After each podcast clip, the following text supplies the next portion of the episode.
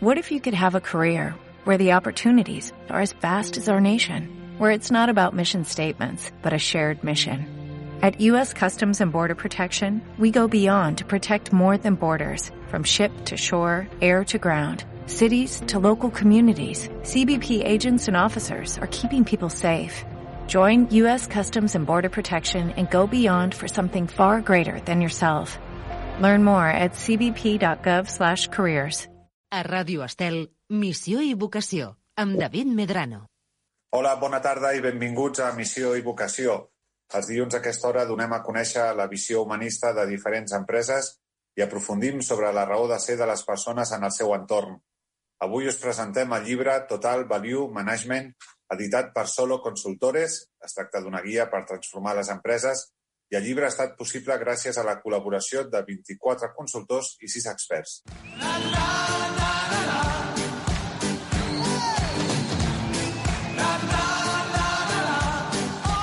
saludem a Núria Podí, que forma part de l'equip de Solo Consultores. Núria, què tal? Bona tarda. Hola, bona tarda. Què tal?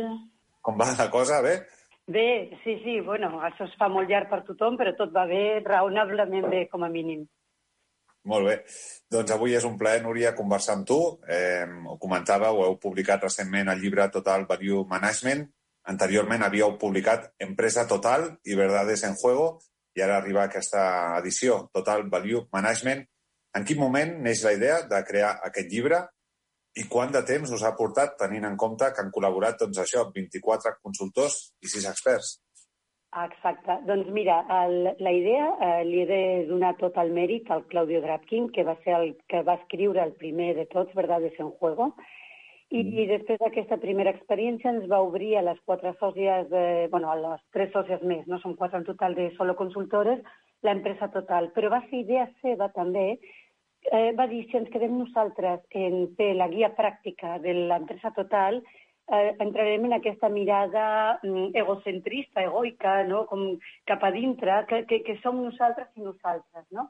I llavors va ser seva la idea de anem a proposar col·laborar a primer va ser un grup més reduït, però finalment, com tu has dit, vam ser 24 eh, persones més 6 referents. Per tant, va ser una idea seva des, del, des de la seva creença absoluta de que col·laborar és millor que competir. Eh? I llavors vam obrir la col·laboració a aquest grup de persones. Eh, Déu-n'hi-do, no? Eh, crear un llibre, una publicació amb 24 persones més, amb sis experts, no sé el temps real que heu trigat, un any, dos, en fer aquest llibre, no sé quant de temps. És veritat, que m'ho vas preguntar i mira, jo crec que vam començar a parlar d'aquest llibre el 2018 i vam uh -huh. estar durant el 2018, 2019, o sigui, 2019 va ser el gran any del llibre, i finalment aquest llibre té la particularitat, i això ho vam escriure en les primeres pàgines del llibre, que es va entregar a la impremta el divendres 13 de març, en el moment pràcticament que s'estava declarant l'estat d'alarma en l'estat espanyol. Per tant, va ser un llibre, sí, treballat durant tot el 2019 de manera molt exhaustiva. Eh, la idea va sorgir el 2018 i es va entregar en el moment just que començava la pandèmia i ens van plantejar quin sentit tenia el llibre en aquell moment. I vam pensar que tenia tot el sentit del món. Eh? Mm -hmm. Perquè, bueno, si tu vols preguntar-me per què o t'ho amplio jo directament. Sí, sí, no, de fet, tu ara va preguntar eh, si creieu que sense voler ha arribat en el millor moment al llibre. Pensem que sí, pensem que sí perquè, òbviament, hi ha una palanca del nostre model de valor total. Les palanques són valor econòmic al mateix nivell que valor relacional i això multiplica per la capacitat d'adaptació. Eh, el valor econòmic, eh, qui més qui menys, l'està patint en aquests moments. No? Hi ha hagut, òbviament, alguns sectors que s'han beneficiat, i de manera sana, eh, no especulativa, per exemple, doncs des de supermercats que han hagut d'atendre la població en mesos molt complicats i que hem agraït aquesta feina i aquest esforç d'estar sempre constantment netejant, eh, fent hores extres i cuidant de nosaltres i de la nostra, del nostre benestar. Eh, però la palanca econòmica està tocada, però el que ens farà i ens podrà fer sortir d'aquest impàs econòmic és precisament la qualitat de les relacions que s'han creat durant aquest temps de confinament i durant aquest temps de pandèmia. Eh, nosaltres hem tornat a mesurar el valor total, eh, precisament al mes de desembre, ai, de desembre, perdona, de, de novembre, hem tret el, el, les conclusions d'aquest mes de desembre, ens agradaria fer-les públiques, i el que hem vist és que s'han enfortit les relacions internes dintre d'empreses de tot tipus, sector privat, eh, sector públic i tercer sector, en un moment en què ens hem hagut d'unir, de col·laborar precisament més que mai per tirar endavant. I també moltes empreses hem pogut sobreviure gràcies a que ens hem hagut de, no sé si reinventar seria la paraula, però sí pensar de quina manera podem donar més valor o donar un valor nou per poder continuar fent la feina que hem de fer i poder continuar col·laborant amb la societat en aquests moments tan complicats. Uh -huh. eh, parlem de Total Value Management, que engloba, en el fons, tots aquests temes que parlem i que anirem parlant. És eh, un llibre que en el fons és una metodologia, tenint en compte que s'exposen passos, eines, casos pràctics. No sé si pots aterritzar doncs, una miqueta el concepte del llibre, de finalitat, a propòsit, a qui va dirigit. Sí, el llibre, a veure, clar, es diu Total Value Management, diu Guia per a transformar tu empresa. Però nosaltres, i això ja comença una mica cap al final del llibre, un, en els diferents passos, és a dir, nosaltres el que hem fet és agafar la idea de l'empresa total i si jo era un llibre més o menys, jo crec que d'una fàcil lectura, però més teòric, ara el que hem fet és baixar cadascuna d'aquestes palanques, l'hem desenvolupat en diferents passos i aquests passos contenen pràctiques o, o eines absolutament pràctiques explicades pas per pas perquè un directiu una persona que porta un equip, o fins i tot, i aquí és quan jo volia començar abans, qualsevol persona que faci un autolideratge cap a si mateixa o bé que hagi de liderar altres, pugui agafar, tal com nosaltres expliquem, pas per pas aquestes metodologies i les pugui portar a terme amb el seu propi equip o amb la seva pròpia persona. Per tant, el que hem fet és desenvolupar en passos concrets el, el capítol valor econòmic per sobre de com es desenvolupava en el, primer, bueno, el segon llibre, en l'empresa total, hem desenvolupat la part de valor relacional i hem entrat més a fons en un concepte que no havíem abordat abans, que és la identitat. La identitat que ha de tenir l'empresa, que ha de tenir el propòsit, no? més enllà del propòsit, que ha de tenir qualsevol organisme viu, ha de tenir un propòsit, però ha de tenir sobretot aquesta identitat que es pot moure, que es pot adaptar per continuar donant, donant resposta a un entorn clarament canviant però que és l'eix d'equilibri que ens permet sobreviure en circumstàncies tan extremes com ara. Hem desenvolupat molt més a fons en aquests passos tot el que suposa aquest valor relacional.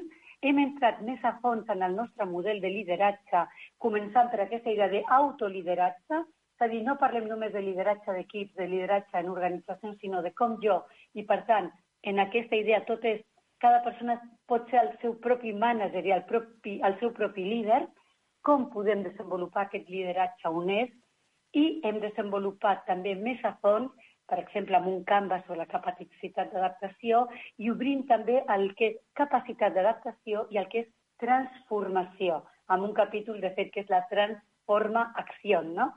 I amb una metàfora que fem servir també com fil conductor de tot el llibre, llibre que és l'alfarero, l'alfarer, no? la persona aquesta que d'una massa de, sense forma, no? De fang, doncs pot crear qualsevol meravella perquè ja està dintre de nosaltres. No? Mm. Llavors, com anem polint per treure allò que tots portem dintre.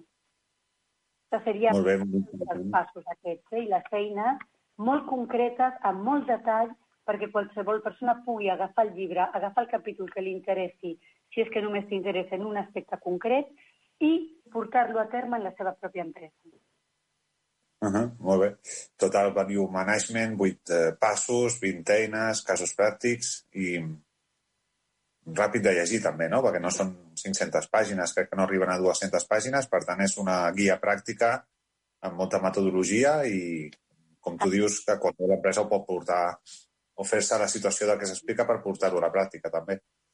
Completament. Mira, de fet, nosaltres diem que és un marc conceptual i un conjunt d'eines d'intervenció perquè tots aquells que creuen que és possible construir organitzacions sostenibles en les que es pugui trobar el sentit personal i professional i en les que es vulgui contribuir i pertànyer, el puguin tenir al seu abast. Mira, jo ara, eh, mentre tu em parlaves, l'he agafat, el tinc a les meves mans, I una cosa que hem de dir, i això també és un reconeixement a Profit Editorial, que ens ha publicat ja per segona vegada, ha quedat un llibre preciós, realment molt maco de colors, molt, molt mm, àgil en quant a la lectura, amb un tipus de dibuix de, també molt gràfic, una visualització, que com tu dius és un llibre que es fa a mi i que, i que agrada tenir-lo a les mans.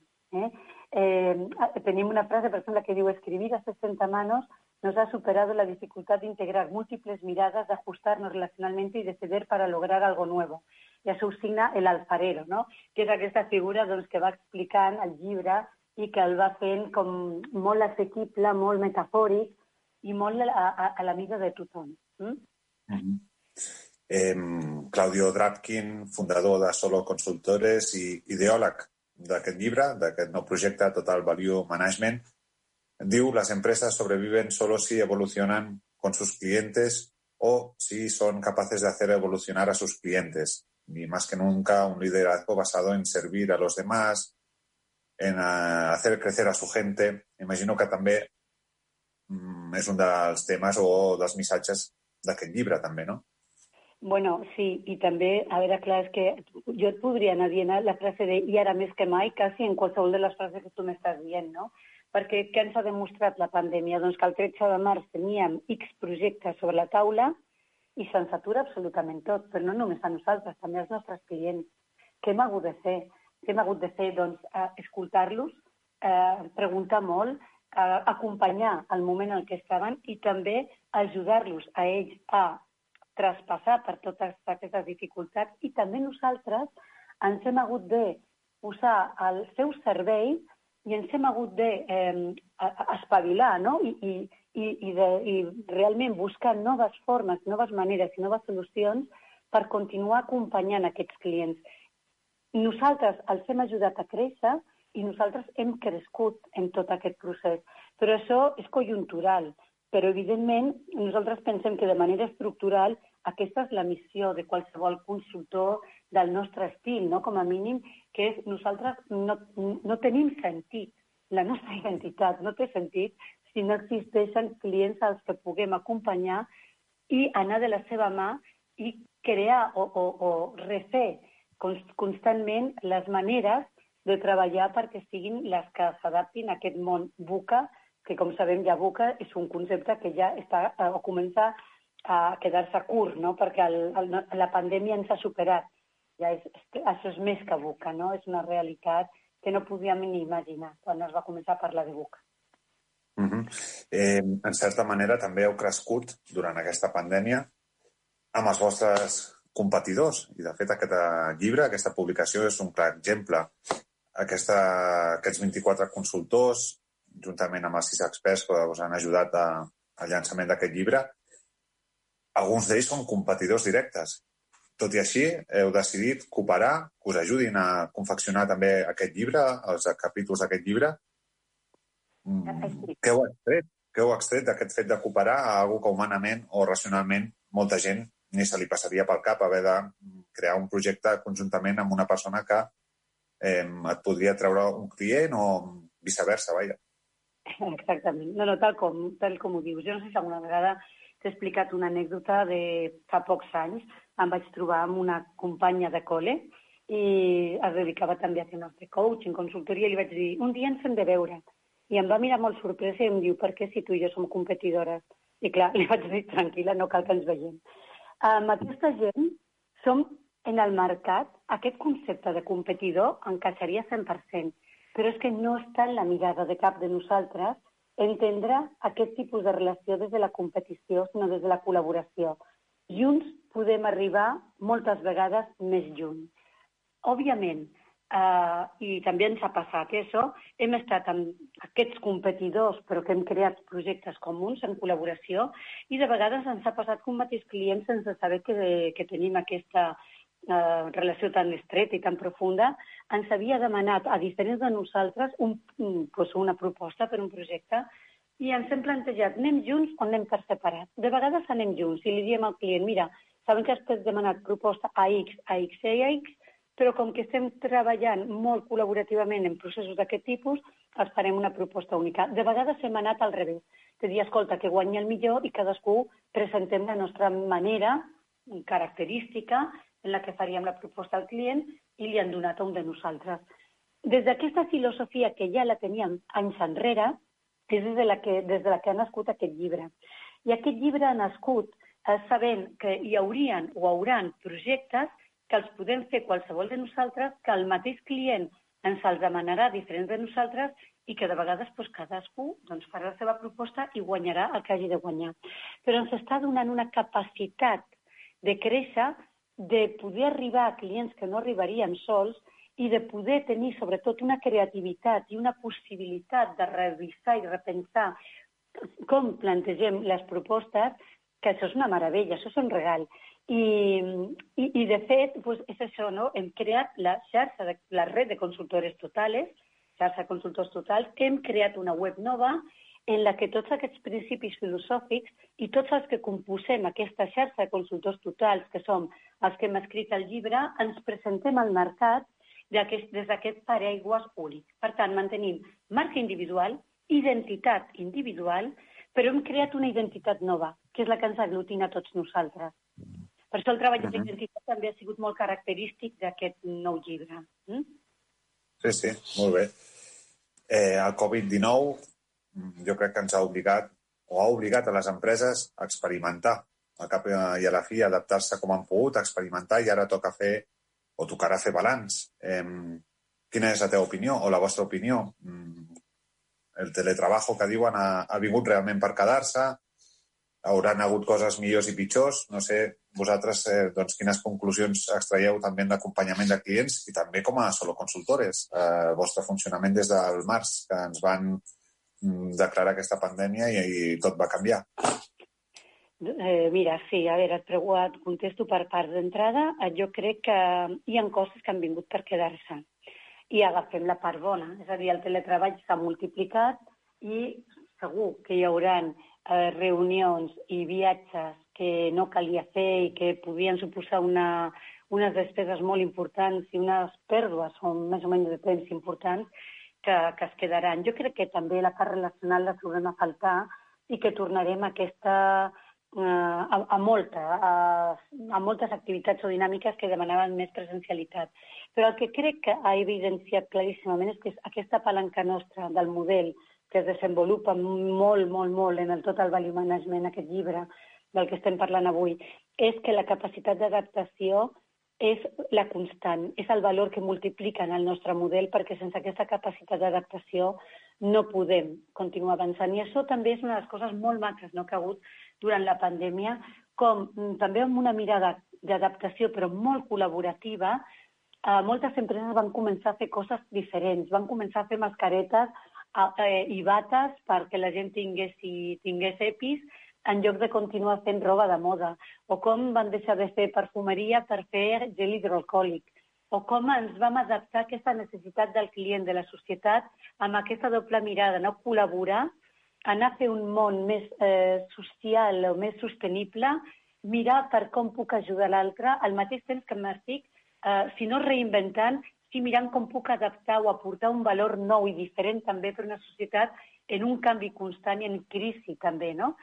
Llavors, jo crec que moltes d'aquestes coses, mare, jo tendeixo a ser optimista, algunes vindran per quedar-se, tant en les noves maneres de fer, com en què realment hem vist que el teletreball ens beneficia en moltes coses, en molts àmbits i en molts moments, i altres també crec que aquí torno a fer servir la paraula, altres seran conjunturals i deixaran de fer-se quan tinguem aquesta vacuna, també en aquest esforç, doncs, no, no, no, no, no sé quin seria l'adjectiu no, que trobar, de quantes potències del món i quantes empreses del món s'han abocat completament per trobar una vacuna que serà una solució més enllà, òbviament, del benefici no econòmic que puguin elles tenir, però crec que hi ha una mirada de voler ajudar a la humanitat en aquest moment. No? Llavors, quan estiguem, no sé, el juliol de l'any que ve, agost de l'any que ve, no ho sé, eh, que, que es pugui començar a pensar en el final d'aquesta pandèmia, crec que algunes coses s'hauran canviat com a societat, crec que alguns valors seran diferents i crec que algunes noves maneres de fer en quant al teletreball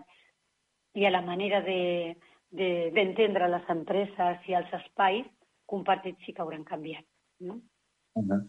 eh, el llibre Total Value Management, eh, en el fons, ens convida a posar-nos en joc no? a través de l'excel·lència, l'orientació al client, la innovació, la transparència, la professionalitat. Mm.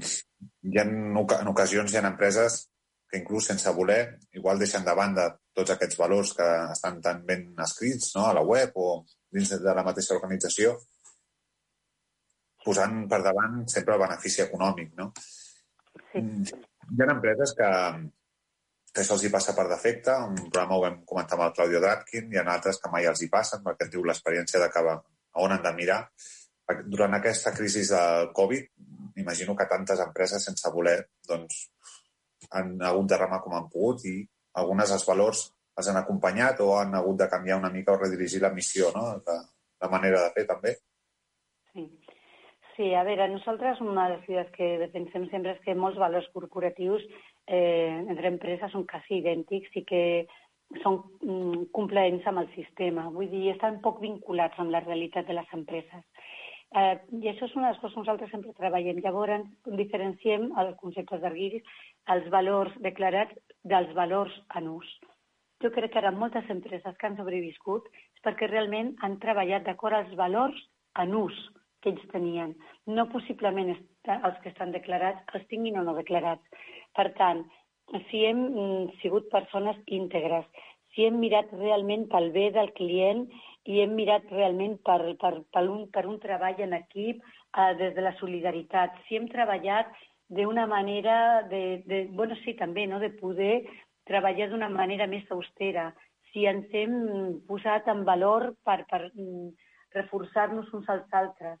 Aquests valors, eh, aquesta, si hem realment innovat, no? aquest valor de la innovació que es parla moltíssim com a valor, però que moltes vegades les empreses no, no aporten innovació.